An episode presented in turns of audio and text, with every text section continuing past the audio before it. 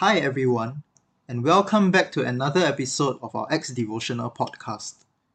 I had to change some words in the opening line there because some people texted me saying that I sound too much like Pastor.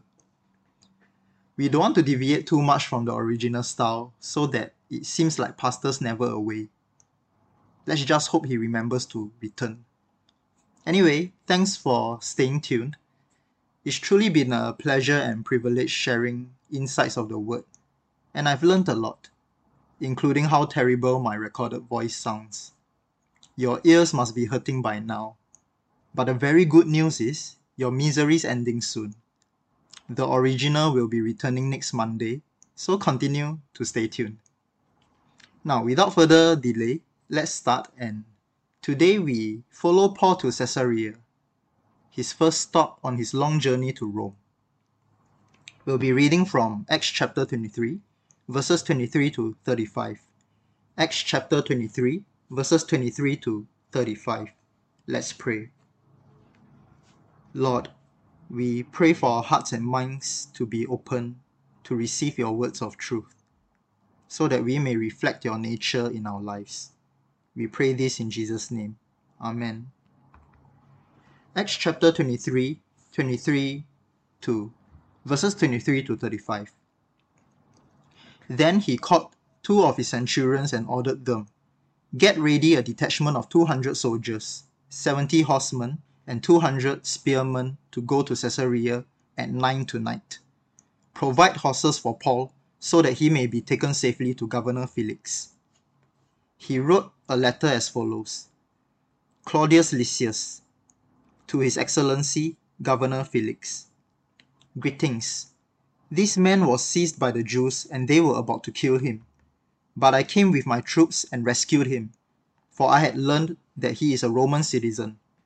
I wanted to know why they were accusing him, so I brought him to their Sanhedrin, and I found that the accusation had to do with questions about their law. But there was no charge against him that deserved death or imprisonment. When I was informed of a plot to be carried out against the man, I sent him to you at once. I also ordered his accusers to present to you their case against him. So the soldiers, carrying out their orders, took Paul with them during the night and brought him as far as Antipatris. The next day, they let the cavalry go on with him while they returned to the barracks. When the cavalry arrived in Caesarea, they delivered the letter to the governor and handed Paul over to him. The governor read the letter and asked what province he was from. Learning that he was from Cilicia, he said, I will hear your case when your accusers get here. Then he ordered Paul to be kept under guard in Herod's palace. This is the word of the Lord. Thanks be to God. Today, let's talk a little bit more about the Roman commander. And we find out that his name was revealed in the letter to the Roman governor and in verse 26, we found that his name was Claudius Lysias. Now, Lysias was an intriguing character. I almost feel for him and feel stressed for him. How he always had to scramble to protect Paul from the Jews. And here, as we read, the final straw came when Lysias found out that the Jews were out for blood. And he had no choice but to get Paul out of Jerusalem. It's as if both their lives were tied together. And actually, it sort of is, when he first put Paul in chains and found out that he was a Roman citizen. The death of a Roman citizen under his custody would have been a massive failure of military duty and would at least cost Lysias his job. So, yes, he protected Paul for his own agenda. His job and maybe even his citizenship was on the line since he was not born a Roman, but had to buy his Roman citizenship. In comparison, Paul was born a Roman, so Paul's status was higher than him in that regard. Yet he captured Paul without proving whether Paul was guilty of anything. He even ordered Paul to be beaten and interrogated before he knew that Paul was a Roman citizen. You must imagine how stressed he was when he found out because by that time he had already broken a few Roman laws.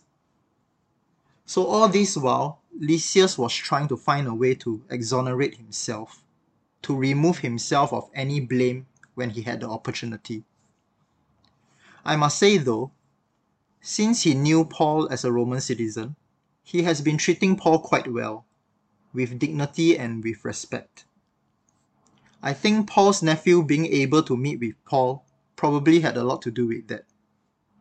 He probably allowed, allowed Paul to have visitors.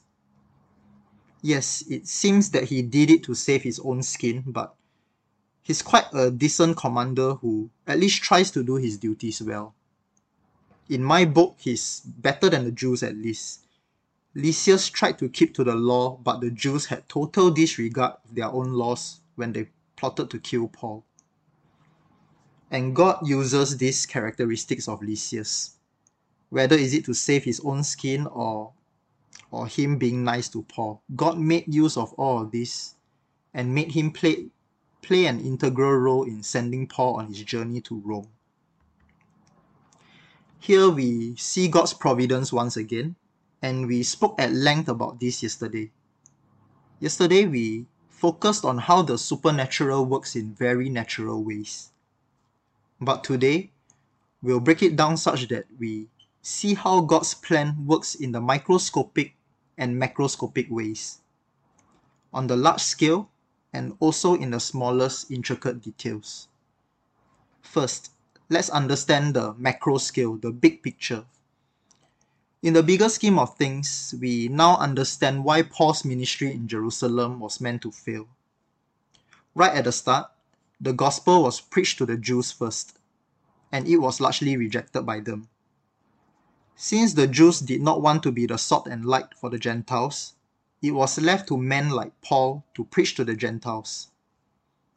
And because he did that, the Jews were unhappy and it created an uproar which led to Paul being held captive and sent to Rome.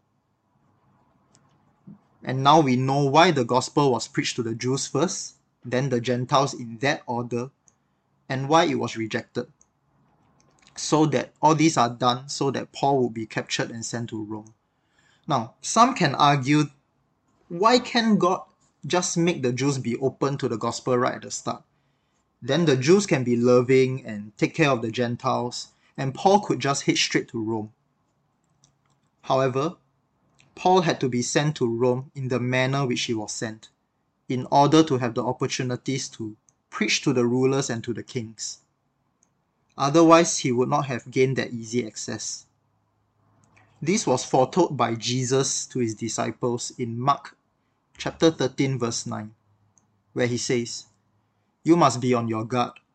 You will be handed over to local councils and flogged in the synagogues. That's what happened to Paul. And Jesus continues by saying, On account of me, you will stand before governors and kings as witnesses to them.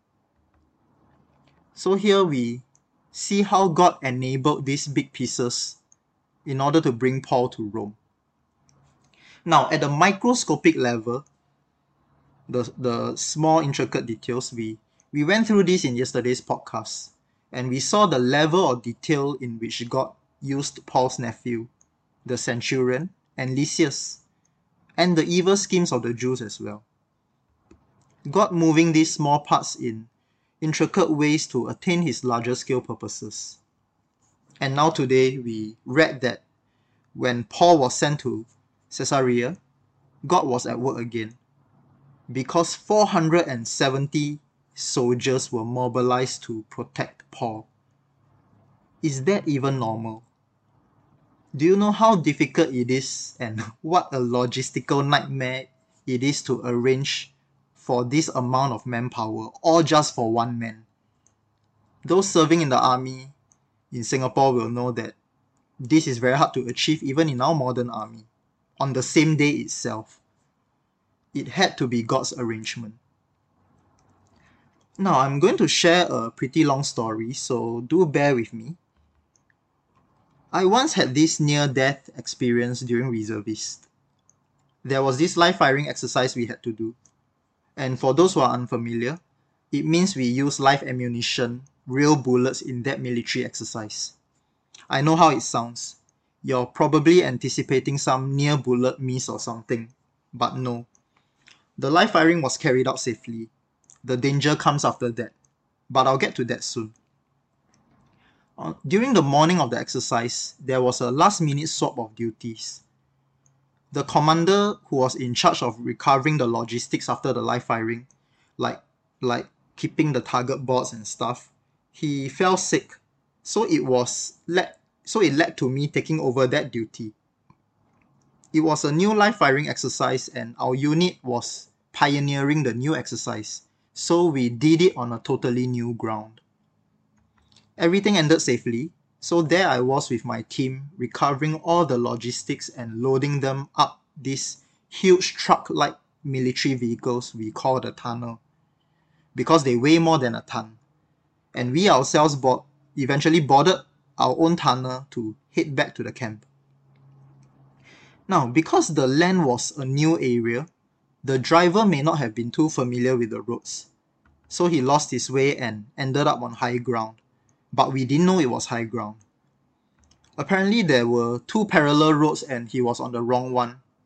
It was in the middle of the night without much light in those jungle areas.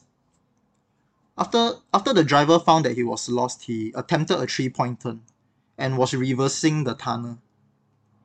Now, this was after a super long day and everyone would usually be asleep or snoring. But and I was seated at the back of the vehicle, also dozing off. But there was this uh, other commander, my friend, who was FaceTiming his wife and child, and that kept me awake. One of the men at that time happened to just drop his equipment under the seat so I had to switch on my torchlight and, and help him retrieve it. Now, this all happened within a few seconds when the tonner was reversing at the same time. And with the torchlight already in my hand, I decided to do something very out of my character, which is to shine the torchlight towards the ground where the vehicle was reversing towards. And note again, I'm seated at the tail end, so just imagine me at the back of this giant truck where where the back has an opening. So hope you are able to visualize. It was very dark at that time because there was no moonlight. And when I shined to the ground, guess what I saw? There was no ground at all. The vehicle was backing into thin air, and that's when I realized we were going to fall off a cliff. Now, let me try to best describe. I was not shining the torchlight directly perpendicular to the ground, like directly downwards, but more like a 45 degree angle downwards. And now having all the time in the world to calculate mathematically, I probably shined the light at a spot roughly 4 to 5 meters away from the tail end, and I saw no ground. That means we were falling off any time. So I screamed for the vehicle to stop and my man was screaming also and it took a second plus of reaction time for the driver to come to a complete stop. It was then that I shined the light directly downwards this time and realized that we were right at the edge of the cliff. We would have fallen a good 30 to 50 meters down to the lower ground had we not stopped. I was pretty angry and upset with the vehicle commander because in unfamiliar territory and when the driver couldn't see where he was reversing to, it was the duty of the vehicle commander to get off the vehicle and supervise the reversing. But, well, we were safe and we eventually made our way back safely and we hugged one another. I told a friend who was FaceTiming this, I, I told him, I, I don't know why your wife and child were still awake in the middle of the night, like, like 2, 3 a.m. But please thank them for all of us. What a series of events.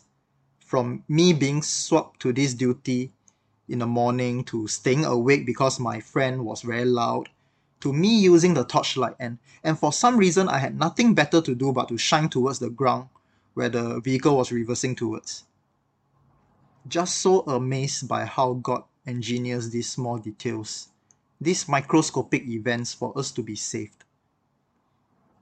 However, it was only after some time that I realized this was not a one-time miracle, and it was meant to happen for a much bigger reason. Because we reported this uh, this incident due to the danger of the place. The next day, our army unit placed iron pickets around the area where we nearly fell to our death. Another batch of soldiers were going through the same exercise the next day, and what, what were the odds? A different driver actually found his way to the same place we were lost at. But they survived this time because the reversing vehicle detected the iron pickets. Uh, this was told to me by my, my officer uh, when during the end of the reservist. That's how I knew of this. Now, this was no joke. It, it happened twice, so the army was scared and they made more effort in cordoning off the even the route that led to the area we were at when the sun was down. They had to do it because they had to cordon off that route because future army units will go to this area more often to do this new live firing exercise we just pioneered. And we see here how God uses every little detail. Even the fact that the com- that the vehicle commander was lazy and not doing his job. Because if he was doing his job, we won't face that danger and we probably wouldn't make such a big hoo-ha about it and bother to report it. And maybe somewhere down the line, a group of people may not have been as lucky as us that very night. In the same way, God uses the evil deeds of the Jews. God makes use of how Lysias feared for his own position, yet also how he had some good sense for the law and respect for Paul. And sometimes in our lives, we face different obstacles and enemies and we ask God why. But these stories and experiences allow us to realize even though we meet with evil, with challenges that frustrate us, with people that are out to get us and hurt us, we can have peace in knowing that God's sovereignty takes care of us. And this may be necessary blocks to guide us to where God intended for us to go. Uh, now, that's a long story, so thanks for bearing with me. And let's switch gears and bring our attention back to Lysias once again. This time in his letter to the, to the governor, Felix. In this letter, most of what Lysias accounted was true. But notice how he worded his letter in a certain way. Now, not everything is true, most of it is true. And remember how I mentioned that Lysias was finding opportunity to remove himself from blame. And this was the perfect opportunity. He worded it in a way to exonerate himself, to remove blame from himself. Not only that, he worded it in a way to impress the governor. He claimed that he rescued Paul from the Jews after he learned that he was a Roman citizen, when in actual fact, he only found out that Paul was a Roman citizen after he put Paul in chains and after he ordered him to be flogged and interrogated. The rest of it was pretty much accurate, but he left out details of mistakes he has made. What Lysias did is actually a very common practice amongst us. Not many may tell the truth when it puts them in a bad light. Now, I'm not talking about blatant lying, but there are times we may hide details and not reflect the actual reality in our accounts. Many times we also write or say things to impress. Maybe we beauty we try to beautify a report and we talk up a worker where we like to put up for a promotion, writing a testimony or a recommendation for people. These are even lauded as very good skills. Well, I'm not saying that it's a bad thing because things like writing recommendations, you you do want to put people in a good light and, and write it in a way to bring out their qualities while still telling the truth. But in many situations where we are asked to give an account, how accurate is our reporting? And here I'm talking about the kind of situations where our feedback is actually valuable. Our, our reporting leads to decisions and affect the next steps taken, whether is it to solve an issue or to improve a situation, or to be more aware whether a strategy that we are trying is effective or not. Now, statistics show that Singaporeans are quite risk averse and are afraid of failure. And it's essential that in our education we teach the future generations not to be scared of failure. To see, if not, they are afraid to try out new ideas and exercise creativity. And maybe it's due to how we view failure and how people react to failure that makes us scared to review things. But if one realizes that number one, failure is fine, and number two, we don't even view certain things as a failure and we are not judging. Maybe if we can be comfortable with these two things, people will be more honest. The danger is that when someone only does re- positive reporting, would it lead to improvement? Is our pride and our image more important? Now, this may also be a spiritual battle that many of us may not realize. We know that the devil is expert at, in exploiting such situations and, and he may be whispering in our ears what we can do to portray a good image of ourselves. Now, I've had my fair share of positive reporting as well. And I've came to learn that the more inclined we are to always put ourselves in a good light, the more we are a slave to the trappings of life. These trappings can be pride, money, our image, our promotions, how we are, how, how we are so affected by how other people view us. Now, all, all of us do this to some extent, and I am no different. But where should the line be drawn? At which point do we say, I have to be honest here, as it affects something much bigger than myself? And that depends on what we are sacrificing. Perhaps at work, are we sacrificing the welfare of those under our charge when we do inaccurate reporting? Are we sacrificing the progress of our department? With friends, are we sacrificing our freedom of being ourselves if we always try to put up a false front? What about in church? Are we sacrificing the progress of ministries? Are we sacrificing the souls of our brothers and sisters in church? It's interesting that when I was working in schools, I realized I've never met a parent who was willing to sacrifice the progress of their child by hiding the ugly side of things when it comes to their children. I repeat again, I've never met a parent who was willing to hold back the progress of their child by hiding certain things about their child. And every one of them was always honest. Well, I heard of a few rare ones who thinks that their kid could do no wrong, and it's the teachers who must be wrong. But that's another thing altogether. Why were the parents willing to be honest? Sometimes to the point that I feel bad for some of my students. Some parents hardly hold back at all. Now, because because they know that only by revealing the bad habits of their child, we could find the root of the problem and eventually seek to solve it. Are we able then are, are we able to apply then the mentality of a parent who yearns only for their child to do well during times when we account for things?